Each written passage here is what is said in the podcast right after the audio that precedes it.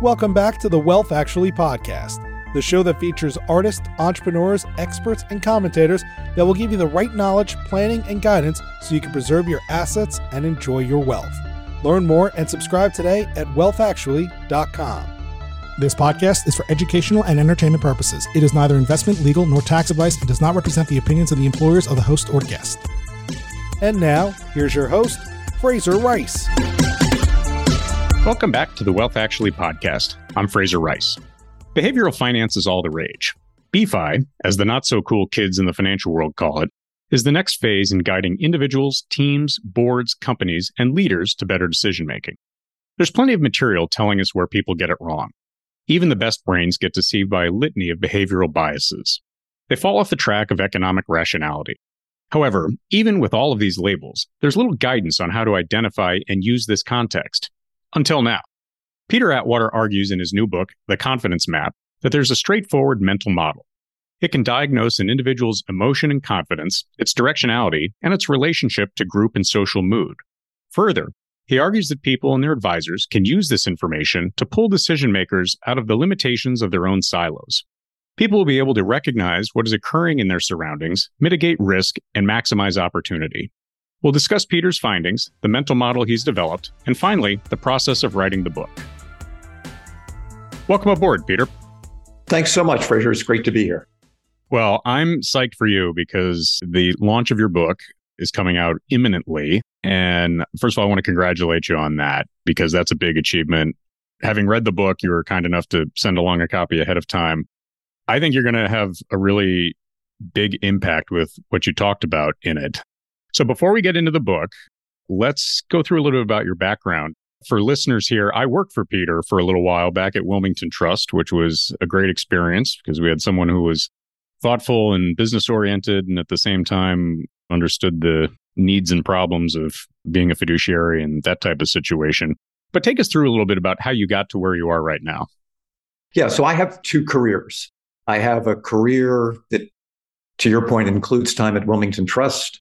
I started right out of college with JP Morgan, spent 13 years there, starting, building, ultimately running their asset backed securities business, and then left there to go work for one of my clients, which was First USA, that ultimately got bought by Bank One, had a variety of jobs there, treasurer, helped run the asset management business, and then ultimately ran the private client business. And if I think about that part of my career, it feels very traditional, very client focused.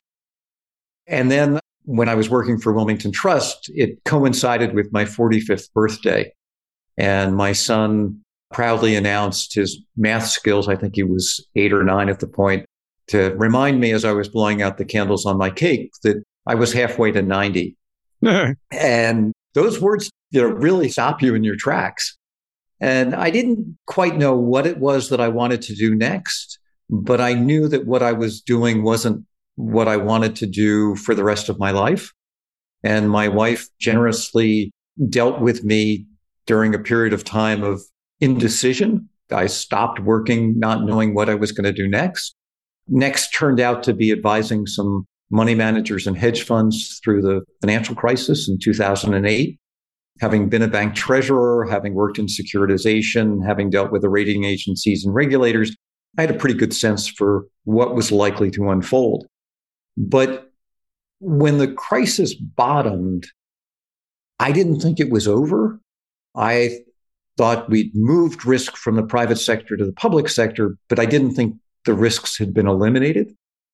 And so I was puzzled when the market started to move up and move up violently. I mean, there was a clear V shaped move in the markets that didn't quite make sense to me.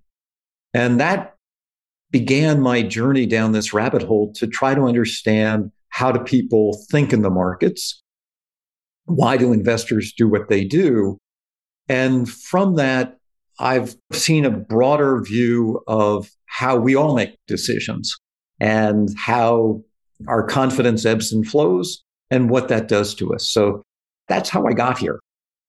So we get to this point. I know you do a little bit of teaching as well. And so we'll get into that as part of the journey through the book. You get to the point where you write this book, The Confidence Map, and take us through the central tenet of the book and the role of context and mood and emotion, confidence, et cetera, that takes place in people's decision makings and how that really unmoors them oftentimes against the economic perfection of rationality that we're told exists. I think when it comes to confidence, we have this view of it that's similar to pornography. We know it when we see it, but we can't explain it. And so that inability to explain what it was really befuddled me.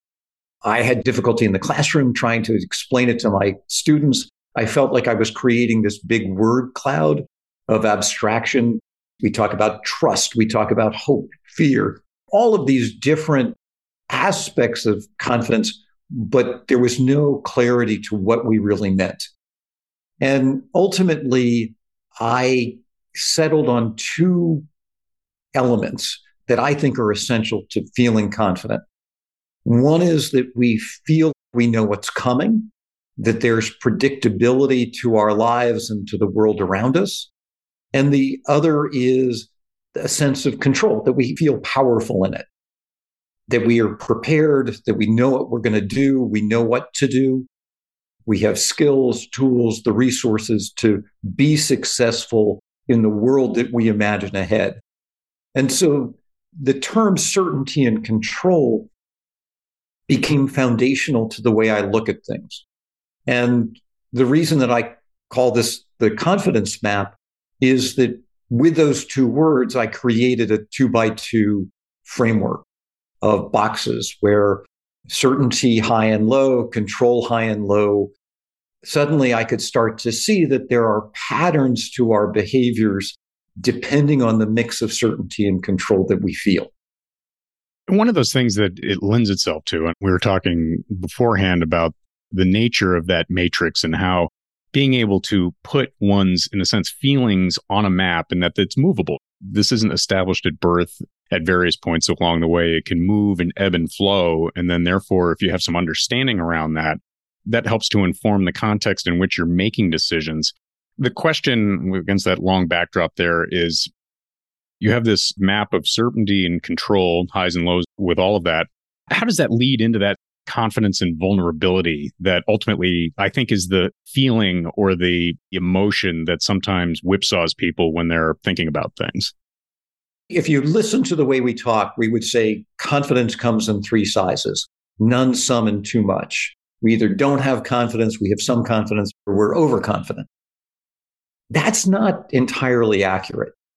And so as I was looking at this environment where we have low certainty and control, what became clear was, well, that defines moments of vulnerability in our lives.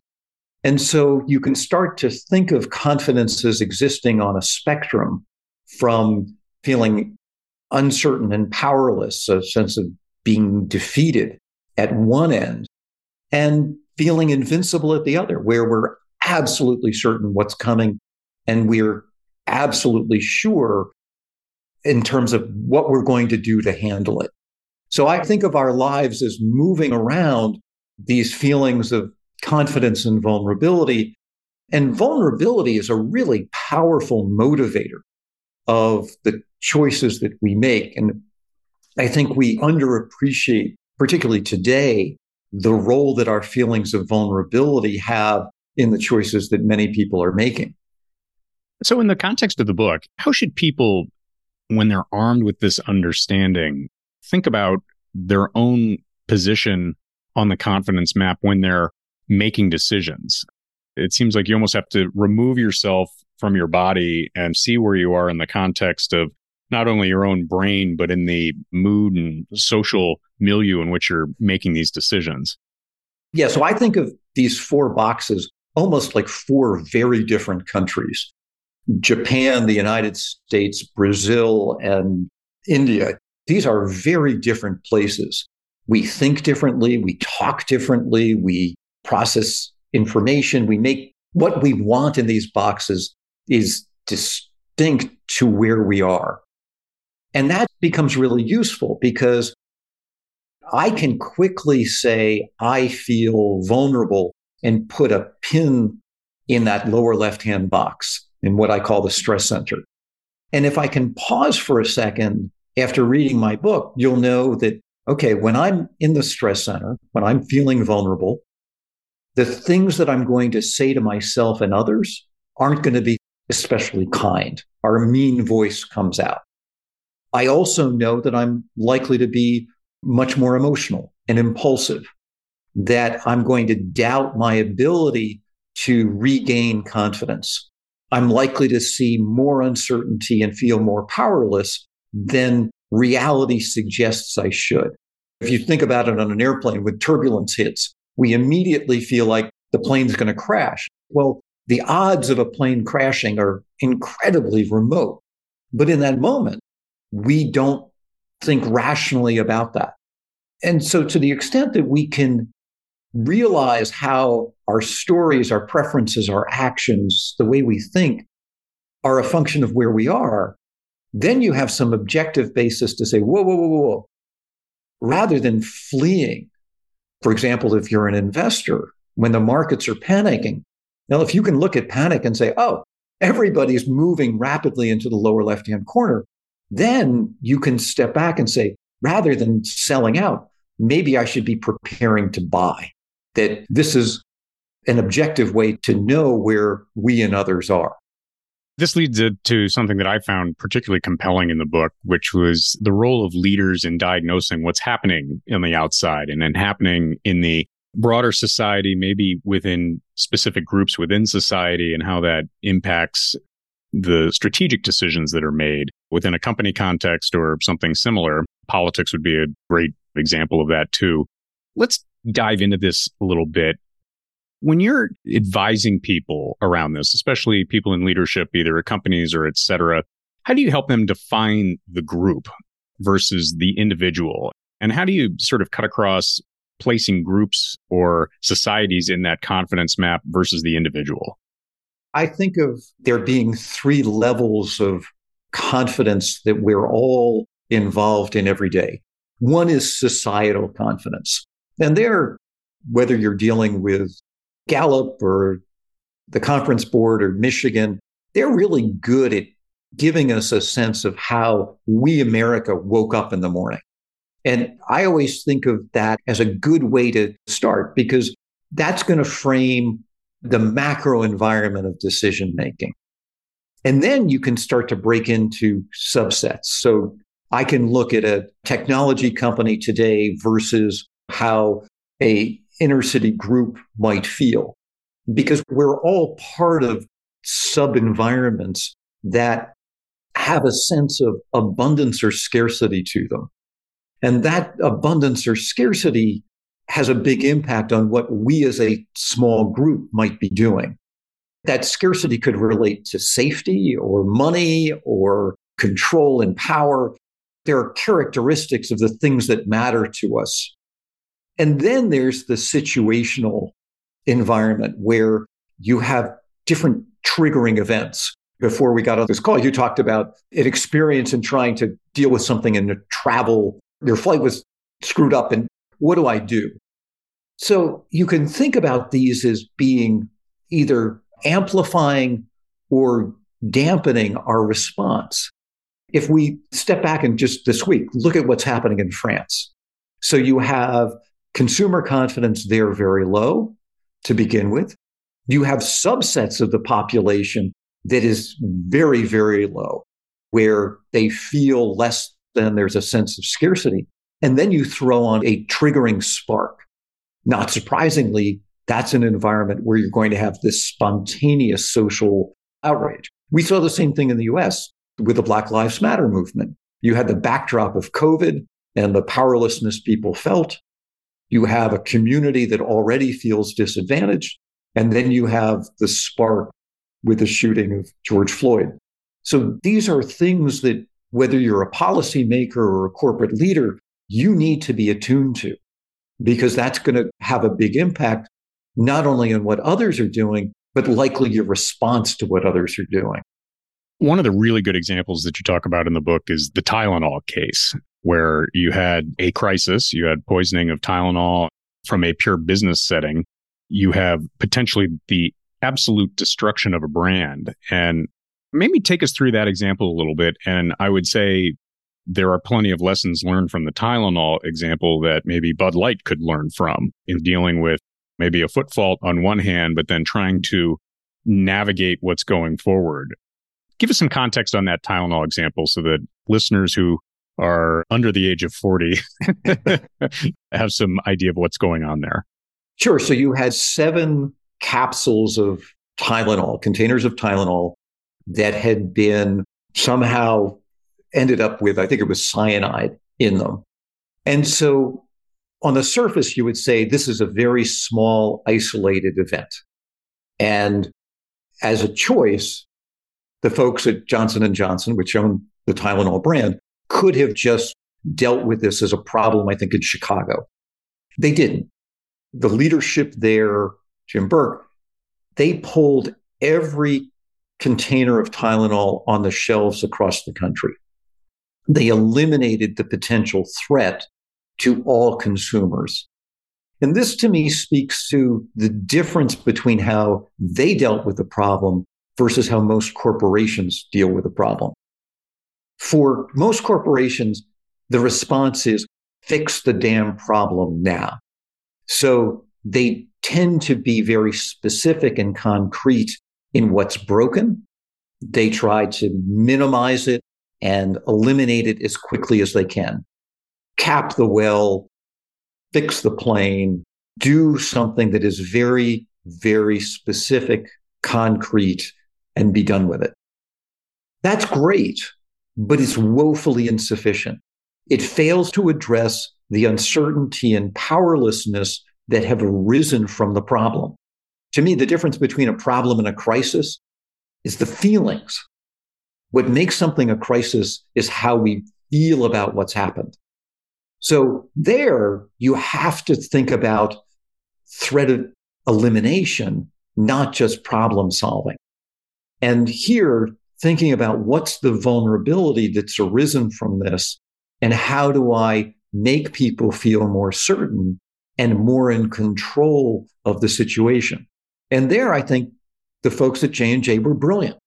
If I eliminate the threat entirely, then everybody feels better. I've put a floor on how low confidence can fall. And whether you look at the company's stock price or the resurgence in the brand, they were treated as heroes. And we don't have a lot of heroic crisis management today. We have a lot of crisis minimizing strategies. Don't talk to the press, limit the information, minimize the problem.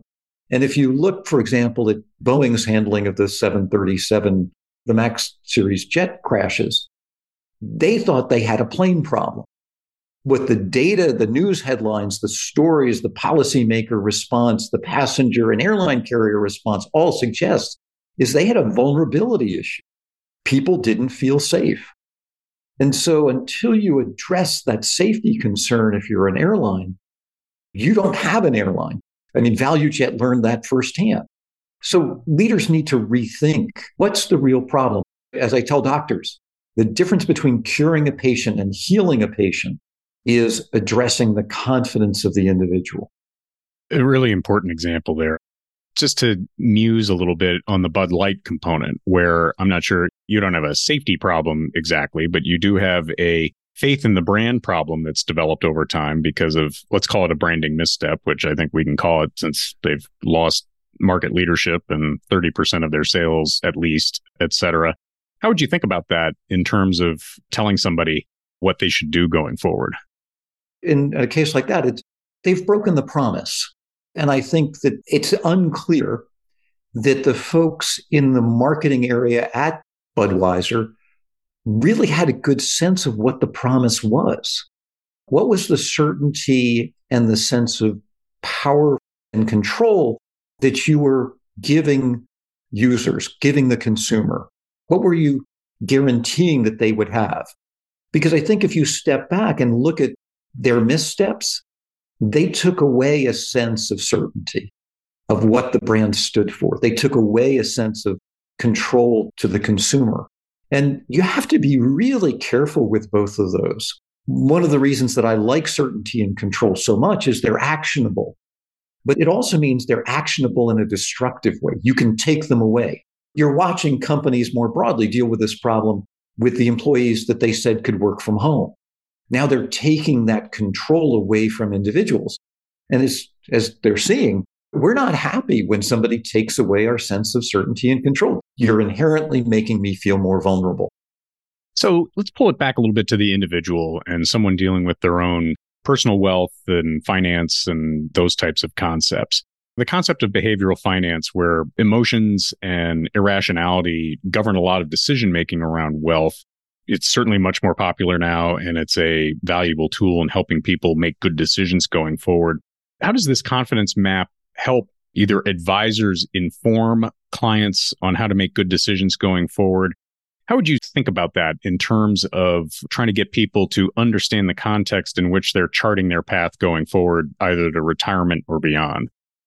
There are two aspects. One is that one is tactical. All of our financial decisions are made in the upper left hand box of the map, which I call the launch pad, environments where we have control but no certainty. We forget that second piece when we're borrowing money, lending money, investing, we make choices that are outcome imagined driven. So I think about what I'm expecting ahead, and then I make my financial decision today based on that. And that's a terrible approach because we tend to overinvest when we're certain that it's going to be good times ahead, and we underinvest and sell out when it's the opposite.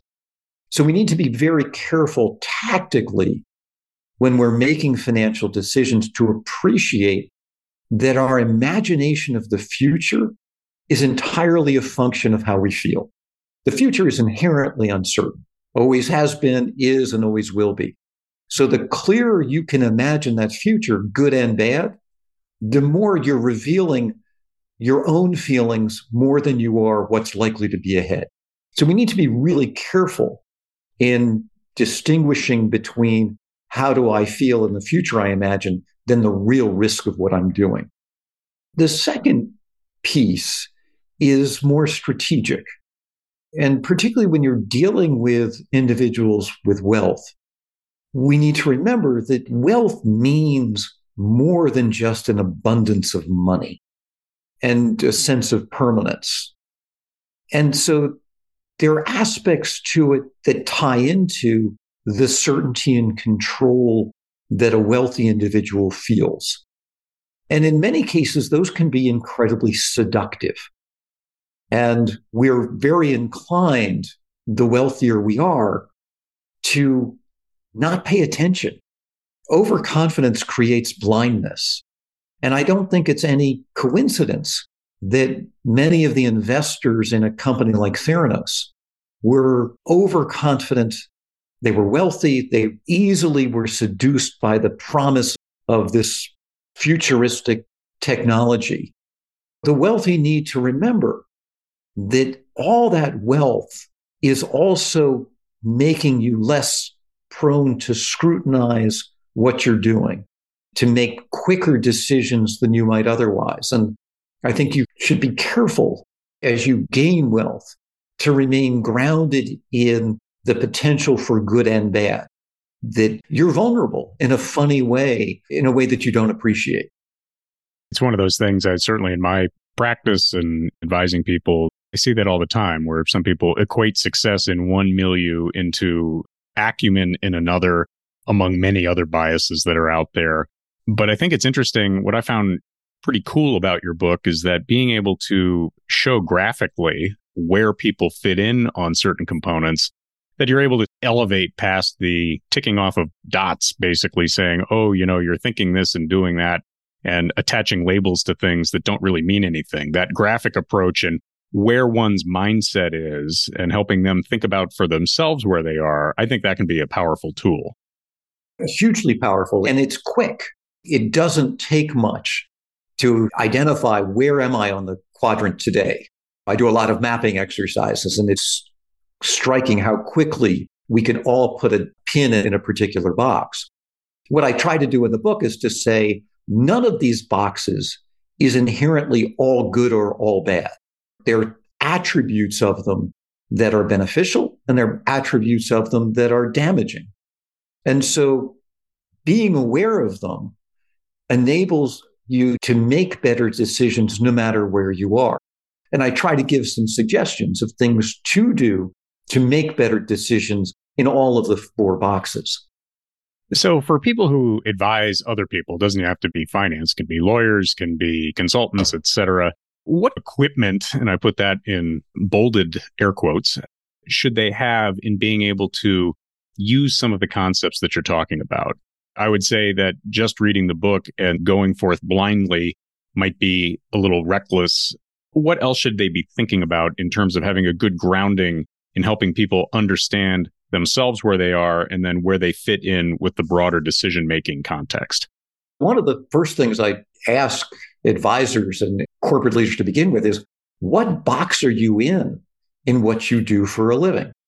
Because many individuals don't appreciate that businesses inherently operate in different boxes. If I'm an emergency room doctor, my day is spent in the stress center with individuals who are there because largely they feel uncertain and powerless in their health. But if I'm a company like Home Depot or Lowe's, I operate in an environment of the launch pad. People come to me because they want control of the situation and they're going to solve the problem themselves. The world do it yourself, including in the investment world, is in that launch pad. The advisor space, though, is an environment of what I call the passenger seat, where others have certainty, but they don't have control. It's law firms, it's luxury dining, it's the service industry.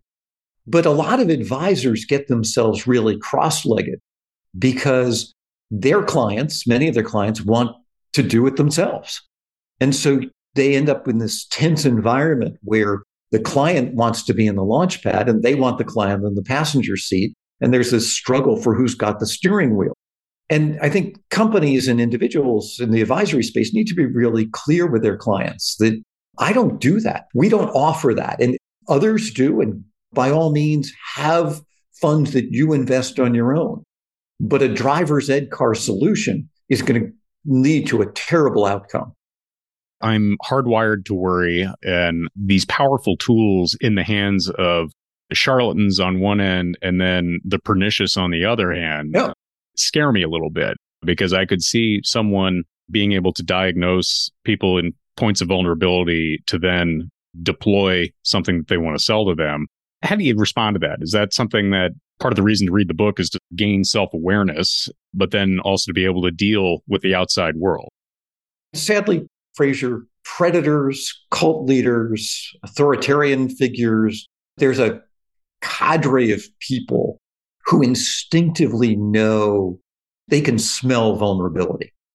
What they provide is promises of control and certainty ahead. Follow me, that I'm going to take you through the passenger seat back to the comfort zone. And we see that in so many aspects of society today, whether it's religious and sports figures who are exposed for the horrible things they're doing, cult leaders, some political figures. And I don't think my book gives them a guide. I think they're already pre wired to do that. What I hope is it enables those who are feeling vulnerable to be much more aware of the potential that they have to be victimized the predator never wants to empower the victim. Their worst nightmare is that you ultimately regain control. And whether you look at a character like Harvey Weinstein, what they want to do is to put people into an environment of certainty and powerlessness as long as they possibly can. And what those who are entrapped by that begin to realize is they're going to be there forever unless they take control. And that's a really hard thing for many individuals because they're forced to swap an environment of powerlessness and certainty for an environment of control, but intense uncertainty. So it's a real reversal in environment. And I try in the book to talk about so, what do you do to get out of that passenger seat? Because it exists in work, it exists in relationships, it exists today for many people in multiple parts of their lives. Well, one of the things that I really just thought of this now was in terms of diagnosing startup founders and entrepreneurs and people who are comfortable in the total control, total uncertainty component of a business startup. Your book to me would seem to be an interesting roadmap into helping people diagnose whom to bet on in terms of being able to operate in that environment. Whereas people who are more comfortable in a corporate heavy certainty environment might be a way to really figure out who's best suited for those types of roles. Yeah. And I think that if you're going to go work for a startup, you have to recognize that chances are you're going to work for somebody who is a dominant entrepreneur. So you're going to be on a roller coaster. You're going to be a passenger seat on wherever that individual is driving the organization. The challenge for those leaders is that ultimately to succeed, they must empower others. So many businesses fail because control is never spread out to others, that the founding dominant figure leaves this vacuum of followership, none of whom is capable of taking the reins. I talk about Spanx and what Sara Blakely did, because I think what distinguishes her is a self awareness that said, okay, I'm a founder, I'm a dominant entrepreneur. But for Spanx to ultimately become this corporation, this brand that I think it has the potential to be, I need to empower others who are all about mentoring and growing the leadership depth of the organization. If I look at a company like Disney and even Starbucks, you have these dominant figures and Bob Iger and, and Howard Schultz that have resulted in this boomerang leadership CEO model where they leave and are forced to come back. That to me is a really telling sign on the powerlessness and the lack of leadership development that they've fostered within the organization. If nobody is capable of taking the reins, you have a succession problem that is more glaring than you realize.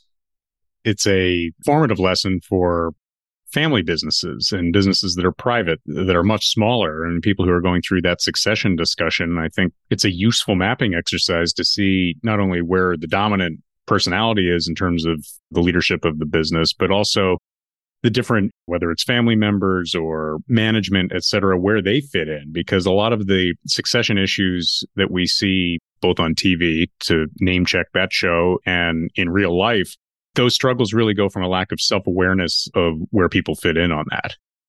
And you have dominant figures, authoritarian leaders, they're patriarchs. I always think of when people use the term patriarch or they use the term cult leader, what is clear to me is that when that individual leaves the spotlight, there is going to be a period of chaos because there is no one who has been prepared for that succession role.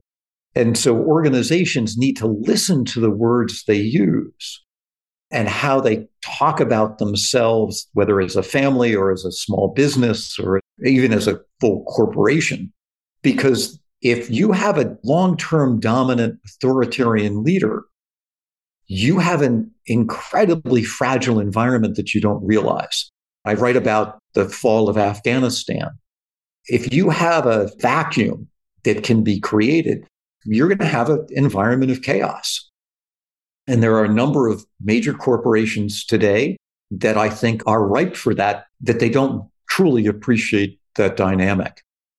Well, we will not force you to disclose who they are so that you could consult them when they listen to this and say, oh gosh, I think we have a problem. But so speaking of chaos and roller coasters, let's take a couple minutes to talk about your book writing process because it's one thing to have a lot of these things and these ideas in between the ears. And then it's another to have that congeal in a useful form. Maybe go through the decision to say, okay, I've got a book here, and then what you did to make that dream become reality. So I've been teaching and consulting on this topic for more than a decade. And as I've said to so many, I felt like I had a box of Christmas ornaments without a tree. I had lots of ideas and different things that I wanted to talk about, but I didn't have a framework to do it. And it was very frustrating. So much so that it was actually my wife who said, I've had enough of you wandering in the desert. You need a coach. And so she actually teamed me up with a woman who helped me as a writing coach. And it wasn't to write better, although I think she certainly improved my storytelling and what I was doing. But she really forced me to think about how would I begin to organize a book? And from that, we came up with an outline and she helped me find my editor, Noah Schwartzberg at Portfolio, who was really open to the idea. He said, just keep writing. Once we have things on paper, we can reorganize and come up with a plot line for this book. And to look at the book today, it feels very obvious that, of course, it's organized the way it is. But I can tell you that there are three, if not four variations of the book that look nothing like it in terms of the way it's laid out. But the more I wrote, and the more Noah kept asking, so what do I do with this? One of the things that I'm proudest of is that Noah forced me to take this from theory and concept to usable, useful advice to somebody. As he and I spent a lot of time talking, the world of behavioral finance is filled with lots of concepts, but not a lot of, so what do I do? One of the things I'm proudest of is the feedback from folks that this now gives people actionable advice.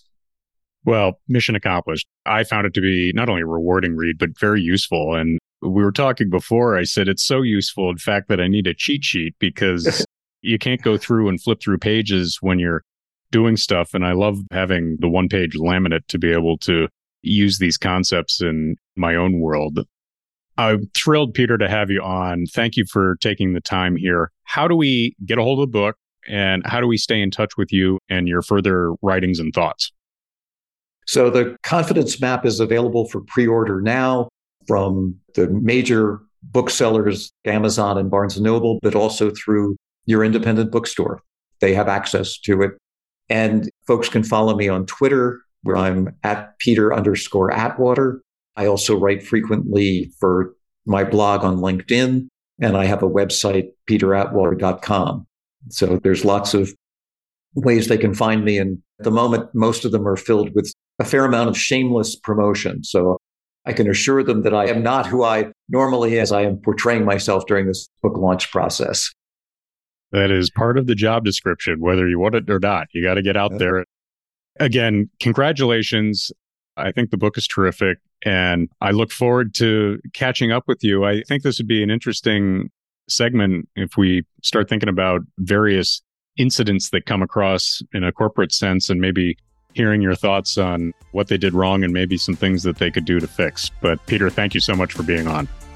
Thanks so much, Frazer. I really appreciate it. Thank you for listening to this episode of Wealth Actually, hosted by Frazer Rice, author of the book Wealth Actually and a leading private wealth manager. Head on over to wealthactually.com where you can subscribe to this podcast, get your own copy of the Wealth Actually book, and connect with Frazer directly. We'll see you next time on Wealth Actually. Frazer Rice is an employee of Next Capital Management, LLC. This podcast is not investment, legal, or tax advice, nor does it reflect the opinions of Next Capital Management. Any opinions represented in the show are Frazer's individually and not an endorsement of the guest.